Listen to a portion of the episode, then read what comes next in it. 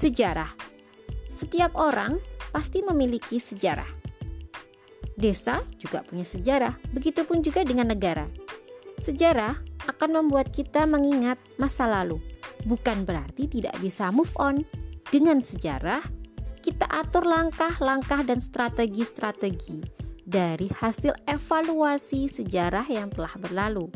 Dengan begitu, kita akan menggapai impian dan juga cita-cita kita.